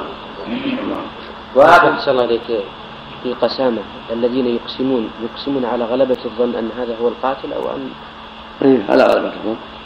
حسب القرائن من العداوة العداوة والشحناء ونحوها شرطها يكون هناك غلبة الظن. في غلبة الظن على أن قاتل هؤلاء. نعم. هل يقال بسبب هذه القسامة يحصل القول نعم. إذا أقسم أولياء المقتول خمسون رجلا أقسموا على أن هذا هو القاتل. هل يقاس في هذه الحالة؟ اي نعم الحديث الصحيح يدفع إليكم صاحبكم. نعم. لكن الآخر وتستحق دام صاحبكم. نعم. أحسن الله يا شيخ. هذه خاصة بالنخلة أنها ما تترخى هذا الظاهر إنها معروفة بهذا. قد يكون هناك شجر لا يحد لكنها هم معروفة لهم مشهور. الشجرة معروفة النخلة معروفة بها. نعم. الله ثم ثم تؤتي كلها كل حين بين ربها. نعم. نعم. ما يثبت القصاص بدون قسامة إلا إلا بشهود. نعم. لا بد لا بد شاهدي عدل اثنين. لا لا يثبت القصاص إلا بشاهدي عدل اثنين. إلا في القسامه والقرائن الأخرى ولو كانت قوية. نعم. ما يثبت بها القصاص إلا إذا كانت من طريق القسامه نعم. باب ما يجوز من الشعر والرجز والحداء وما يكره منه. وقوله تعالى والشعراء يتبعهم الغاوون ألم تر أنهم في كل واد يهيمون؟ وأنهم يقولون ما لا يفعلون. إلا الذين آمنوا وعملوا الصالحات وذكروا الله كثيرا وانتصروا من بعد ما ظلموا. وسيعلم الذين ظلموا أي منقلب ينقلبون قال ابن عباس رضي الله عنهما في كل لغو يخوضون حدثنا أبو اليمان أخبرنا شعيب عن الزهري قال أخبرني أبو بكر بن عبد الرحمن أن مروان بن الحكم أخبره أن عبد الرحمن بن الأسود بن عبد يغوث أخبره أن أبي بن كعب رضي الله عنه أخبره حدثنا الله حدثنا أبو اليمان أخبرنا شعيب عن الزهري قال أخبرني أبو بكر بن عبد الرحمن أن مروان بن الحكم أخبره أن عبد الرحمن بن الأسود بن عبد يغوث أخبره أن أبي بن كعب رضي الله عنه أخبره أن رسول الله صلى الله عليه وسلم قال إن من الشعر حكمة. حدثنا أبو نعيم حدثنا سفيان عن الأسود بن قيس قال سمعت جندب رضي الله عنه يقول بينما النبي صلى الله عليه وسلم يمشي. حدثنا حدثنا أبو نعيم حدثنا سفيان عن الأسود بن قيس قال سمعت جندب رضي الله عنه يقول بينما النبي صلى الله عليه وسلم يمشي إذ أصابه حجر فعثر فدميت إصبعه فقال هل أنت إلا أصبع دميت وفي سبيل الله ما لقيت. ويقال إن ويقال إنه لم يقل بيتا مستقيما سوى هذا البيت عليه الصلاة والسلام. لأنه ما كان يعرف الشعر وما علمناه الشعر وما ينبغي له. لكن هذا بيت قاله جرى على لسانه مستقيم. هل أنت إلا اصبع دميت؟ وفي سبيل الله ما لقيت. اللهم المستعان نعم. قد فيه سابق ورسول الله صلى الله عليه وسلم محتمل. نعم نعم. حدثنا محمد بن بشار حدثنا ابن مهدي حدثنا سفيان عن عبد الملك حدثنا أبو سلمة. نتكلم عن الشارع البيت. أحسن الله في البيت هذا للرسول صلى الله عليه وسلم ولا لعبد الله بن رواحة؟ نتكلم عليه.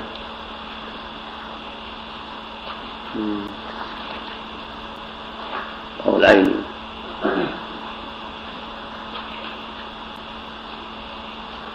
اللهم المستعان قوله قوله فقال هل أنت إلا إصبع دميت وفي سبيل الله ما لقيت؟ هذان قسمان من رجز والتاء في آخرهما مكسورة على وفق الشعر. وجزم الكرماني بأنهما في الحديث بأن بأنهما في الحديث بالكون بالسكون وفيه نظر. وزعم غيره أن النبي صلى الله عليه وسلم تعمد إسكانهما ليخرج القسمين من عن الشعر وهو مردود فإنه يصير من ضرب آخر من الشعر وهو من ضروب البحر الملقب بالكامل. وفي الثاني زحاف جائز. قال عياض وقد غفل بعض الناس فروى فروى دميت ولقيت بغير مدح. فخالف الرواية ليسلم من الإشكال؟ فلم يصب. وقد اختلف هل قاله النبي صلى الله عليه وسلم متمثلا؟ أو قاله من قبل نفسه غير قاصد. غير قاصد لإنشائه فخرج موزونا. وبالأول جزم الطبري وغيره ويؤيده أن ابن أبي الدنيا في محاسبة النفس أوردهما لعبد الله بن رواحة. فذكر أن جعفر بن أبي طالب رضي الله عنه لما قتل في غزوة مؤتة بعد أن قتل زيد بن حارثة أخذ اللواء عبد الله بن رواحة فقاتل فأصيب إصبعه فارتجز وجعل يقول هذين القسمين وزاد يا نفس إلا تقتلي تموتي. هذه هذه حياض الموت قد صليت. وما تمنيت فقد لقيت. إن تفعلي فعله ما هديت. اللهم وهكذا جزم ابن التين بأنهما من شعر ابن رواحة. وذكر الواقدي أن الوليد بن الوليد أن الوليد بن الوليد بن المغيرة كان رافق أبا بصير في في صلح الحديبية على ساحل البحر. ثم إن الوليد رجع إلى المدينة فعثر بالحرة فانقطعت إصبعه فقال هذين القسمين. وأخرجه الطبراني من وجه آخر موصول بسند ضعيف. وقال ابن هشام تسمية تسمية. لأنه كلها على التا يعني فأنت الناس من سبيل الله ما نعم. وقال ابن هشام في زيادات السيرة. حدثني من أثق به أن النبي صلى الله عليه وسلم قال من لي بعباس بن أبي ربيعة؟ فقال الوليد بن الوليد أنا. فذكر قصة فيها فعثر فدميت إصبعه فقال هما. وهذا إن كان محفوظا احتمل أن يكون ابن رواحة ضمنهما شعره وزاد عليهما. فإن قصة الحديبية قبل قصة مؤتة. وقد تقدم نحو هذا الاحتمال في أوائل غزوة خيبر في الرجز المنسوب لعامر بن الأكوع. اللهم لولا أنت ما اهتدينا. وأنه نسب في رواية أخرى لابن رواحة. وقد اختلف في جواز تبخل النبي صلى الله عليه وسلم بشيء من الشعر وإنشاده حاكيا عن غيره. فالصحيح جوازه. وقد أخرج البخاري في الأدب المفرد والترمذي وصححه. والنسائي من رواية المقدام بن شريح عن أبيه. قلت لعائشة رضي الله عنها أكان رسول الله صلى الله عليه وسلم يتمثل بشيء من الشعر؟ قالت كانت قالت كان يتمثل من شعر ابن رواحة ويأتيك بالأخبار من لم تزودي. وأخرج ابن أبي شيبة نحو وأخرج ابن أبي شيبة نحوه من حديث ابن عباس رضي الله عنهما وأخرج أيضا من مرسل أبي جعفر الخطمي. قال كان رسول الله صلى الله عليه وسلم يبني المسجد وعبد الله بن رواحة يقول أفلح من يعالج المساجد. فيقولها رسول الله صلى الله عليه وسلم فيقول ابن رواحة فيقول ابن رواحة يتلو القرآن قائما وقاعدا. فيقولها رسول الله صلى الله عليه وسلم. وأما ما أخرجه الخطيب في التاريخ عن عائشة رضي الله عنها تفاءل تفاءل بما تهوي تكن فلقلما يقال لشيء كان تفاءل تفاءل. تفاءل. بما تهوى نعم. تفاءل بما تهوى تكن فلقلما يقال لشيء كان إلا تحققا. قال وإنما لم يعرفه لئلا يكون شعرا فهو شيء لا يصح. ومما يدل على ومن ومن لا ومما يدل على وهائه التعليل المذكور. والحديث الثالث في الباب يؤيد ذلك وأنه صلى الله عليه وسلم كان يجوز له أن يحكي الشعر عن ناظمه وقد تقدم في غزوة حنين قوله صلى الله عليه وسلم أنا النبي لا كذب أنا ابن عبد المطلب وأنه دل على جواز وقوع الكلام منه منظوما من غير قصد من غير قصد إلى ذلك ولا يسمى ذلك شعرا. وقد وقع الكثير من ذلك في القرآن العظيم لكن غالبها أشطار أبيات والقليل منها وقع وزن بيت تام. فمن السام قوله تعالى الحامدون السائحون الراكعون الساجدون. أوتيت من كل أوتيت من كل شيء ولها عرش عظيم. مسلمات مؤمنات قانتات تائبات عابدات سائحات. فراغ إلى أهله فجاء بعجل سمين. نبئ عبادي أني أنا الغفور الرحيم. لن تنالوا البر حتى تنفقوا مما تحبون. قل للذين كفروا إن ينتهوا يغفر لهم وجفان كالجواب وقدور الراسيات واتقون يا أولي الألباب إن هذا لرزقنا ما له من نفاد تظاهرون عليهم بالإثم والعدوان فأقم وجهك للدين حنيفا واتق الله ومن الليل فسبحوا وأدبار النجوم ومن الليل فسبحوا وإدبار النجوم وكذلك السجود والله يهدي من يشاء إلى صراط مستقيم. إني وجدت امرأة تملكهم وأوتيت من كل شيء ولها. يأتيكم التابوت فيه سكينة من ربكم وبقية مما ترك وأزواج مطهرة ورضوان من الله. ويخزهم وينصركم عليهم ويشفي صدور قوم مؤمنين. ولقد ضل قبلهم أكثر الأولين. ودانية عليهم ظلالها وذللت قطوفها تذليلا. وتأكلون التراث أكلا لما وتحبون المال حبا جما. والواو في كل منهما وإن كانت زائدة على الوزن لكنه يجوز في النظر ويسمى الخزم بالزاي بعد الخاء المعجمة. وأما الأشطار وأما الأشطار فكثيرة جدا. فمنها فمن شاء فليؤمن ومن شاء فليكفر. ليقضي الله أمرا كان مفعولا فأصبحوا لا يرى إلا مساكنهم.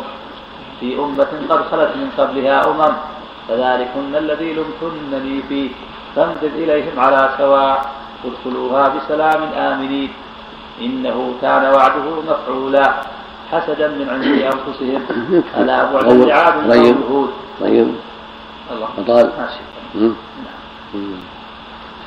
يحتمل يكفي نعم. المقصود أن اختلف في هل هل قاله متمثلا وأنه قاله قبله أو قاله مبتدئا عليه الصلاة والسلام وجرى على لسانه. اختلفوا فيه في هذا البيت. قال بعضهم أنه لم يقل بيتا سواه مستقيم. وهذا الذي نقل عن ابن رواحه والوليد بن الوليد وغير ذلك يدل على أنه متمثل.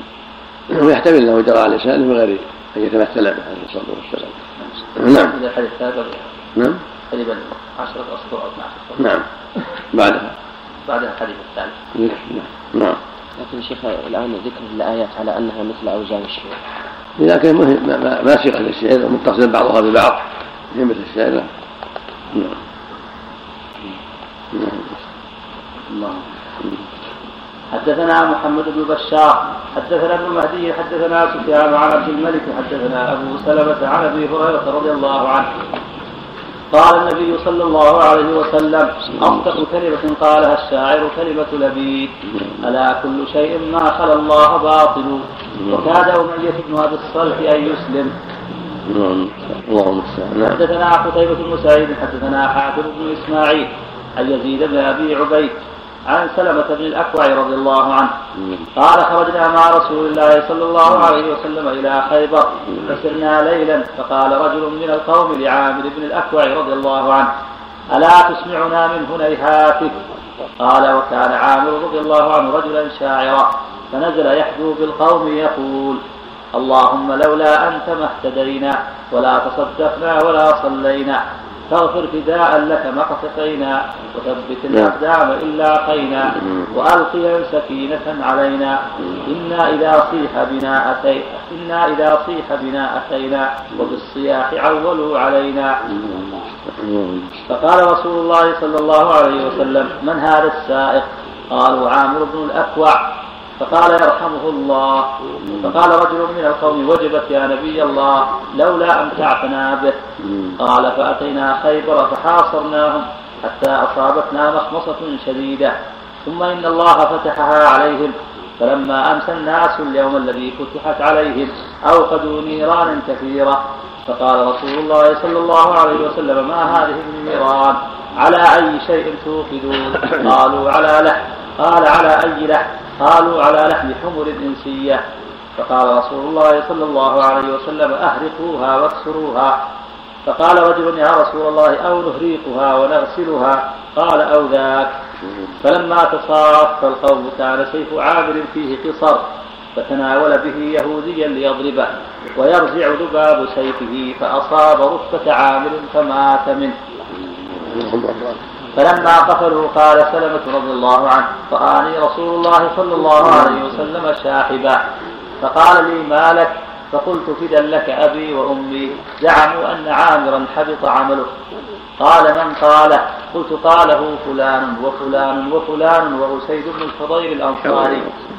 فقال رسول الله صلى الله عليه وسلم كذب من قال إن له لأجرين وجمع بين إصبعيه إنه لجاهد مجاهد قل عربي نشأ بها مثله. حدثنا ذلك لأنه ما تعمد إنما أصابه من غير قصد فإن أراد أن يضرب اليهودي وأرخى سيفه ونزله ليسفر له فطعن ركبته من غير قصد. ولهذا ما يكون قاتلا لنفسه إنما قاتل من تعمد ذلك. نعم. الله قول قول عامر في شعر فاغفر فداء له خاطب الرب فداء له. ما في شيء. المقاتلون كلها فداء الله سبحانه وتعالى. المقاتل في سبيل الله كذلك.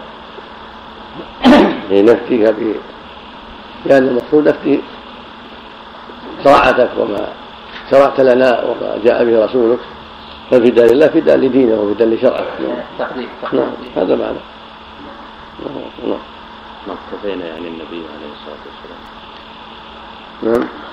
أقول آه، ما اقتفينا كان المراد ما اقترحنا منه. اقتفينا كأنه مما لا يوافق الشرع. نعم. حدثنا مسدد حدثنا إسماعيل حدثنا أيوب عن أبي قلابة عن أنس بن مالك رضي الله عنه. قال آتى النبي صلى الله عليه وسلم على بعض نسائه ومعهن أم سليم فقال ويحك يا انجشه رويدك سوقا بالقوارير. قال أبو قلابة فتكلم النبي صلى الله عليه وسلم بكلمة لو تكلم بها بعضكم لعبتموها عليه. سماهن قوارير لأنهن على خطر يعني أن سماع الحدى هدى قد يتأثرن. فلهذا قال رويدا بالقوارير يعني النساء. وقيل المراد أنها قد تنعم تمعن الإبل في السير وتشتد في السير ربما شق عليهن أيضا. قال عليه السلام. رويدا قال نعم.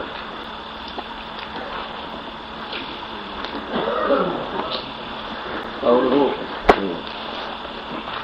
قوله رويدة كذا للأكثر في رواية سليمان التيمي رويدا وفي رواية شعبة أرقه ووقع في رواية حميد رويدة أرقه جمع بينهما رويناه في جزء الأنصاري عن حميد. وأخذه الحارث عن عبد الله بن بكر عن عبد الله بن بكر عن حميد فقال كذلك سوقت وهي بمعنى كفات قال عياض قوله رويدا منصوب على محذوف دل عليه اللفظ. أي سق سوق الرويدا أو احدو حدو الرويدا أو على المصدر أي أورد رويدا مثل ارفق رفقا أو على الحال أي سر رويدا أو رويدك منصوب على الإغراء أو مفعول بفعل مضمر أي يلزم رفقك أو على المصدر أي أرود رويدك وقال الراغب رويدا من أر... من أرود يرود أمهل يمهل وزنه ومعناه؟ وهو من الرود بفتح الراء وسكون ثاني وهو التردد في طلب الشيء برفق. راد وارتاد. والرائد طالب الكلى. ورادت المرأة ترويد إذا مشت على عينتها. وقال الرمى وقال الرامى هرمزي رويدا تصغير رود وهو مصدر فعل الرائد. وهو المبعوث في طلب الشيء. ولم يستعمل في معنى المهملة إلا مصغرا. قال وذكر صاحب العين بمعنى المهلة. بمعنى المهلة. نعم ولم يستعمل في معنى المهملة. المهملة إلى المهلة مهملة عندنا العين المهلة لا المهلة يعني ارفق. يعني على مهلك. على مهلك. نعم. نعم. لا مهلة. نعم. نعم. يعني ولم, نعم. ولم يستعمل في معنى المهلة إلا مصغرا. قال وذكر صاحب العين أنه إذا أريد به معنى الترويج في الوعيد لم ينون. وقال السهيلي قوله رويدا أي ارفق. جاء بلفظ التصغير لأن المراد التقليد أي ارفق قليلا. وقد يكون من تصغير المرخم وهو أن يصغر الاسم بعد حرف الزوائد كما قالوا في أسود سويد فكذا في أرود رويد. قوله سوقك كذا للأكثر وفي رواية حميد سيرك وهو بالنصب على نزع الخاطب أي ارفق في سوقك أو سكهن كسوقك وقال القرطبي في المفهم رويدا أي ارفق وسوقك مفعول به. ووقع في رواية مسلم سوقا وكذا الإسماعيلي في رواية شعبة. وهو منصوب على الإغراء بقوله ارفق سوقا أو على المصدر أي سق سوقا. وقرأت بخط ابن الصائغ المتأخر رويدك إما مصدر والكاف في محل الخط في محل خط وإما اسم فعل والكاف حرف خطاب. وسوقك بالنصب على الوجهين والمراد به حدوك إطلاقا لاسم اسم المسبب على السبب. وقال ابن مالك رويدك اسم فعل بمعنى أرود أي أمثل. والكاف المتصلة به حرف خطاب. وفتحة بعد قول قوله بالقوارين. قوله بالقوارين. في رواية هشام عن قتادة رويدك سوقك ولا تكسر القوارين. وزاد حماد في روايته عن أيوب قال أبو كلابة يعني النساء. وفي رواية همام عن قتادة ولا تكسر القوارين. قال قتادة وقال قتادة يعني ضعفة النساء والقوارير جمع قارورة وهي الزجاجة سميت بذلك لاستقرار الشراب فيها. وقال الرامة هرمزي كنا عن النساء بالقوارير لرقتهن وضعفهن عن الحركة. والنساء يشبهن بالقوارير في الرقة واللطافة وضعف البنية. وقيل المعنى سقهن كسوقك القوارير لو كانت محمولة على الإبل. وقال غيره شبههن بالقوارير لسرعة انقلابهن عن الرضا وقلة دواعيهن وقلة دوامهن على الوفاء. كالقوارير يسرع إليها الكسر ولا تقبل الجر وقد استعملت الشعراء ذلك قال بشار ارفق بعمر إذا حركت إذا حركت نسبته فإنه عربي من قوارير قال أبو قلابة فتكلم النبي صلى الله عليه وسلم بكلمة لو تكلم بها بعضكم لعبتموها عليه. قوله سوقة بالقوارير قال الداودي هذا قاله أبو قلابة لأهل العراق. لما كان عندهم لما كان عندهم من التكلف ومعارضة الحق بالباطل. وقال الكرماني لعله نظر إلى أن شرط الاستعارة أن يكون وجه الشبه جليا. وليس بين القارورة والمرأة وجه التشبيه من حيث ذاتهما. نعم. من حيث ذاتهما ظاهر. وليس وليس بين القارورة والمرأة وجه التشبيه. من حيث ذاتهما ظاهر. لكن الحق أنه كلام في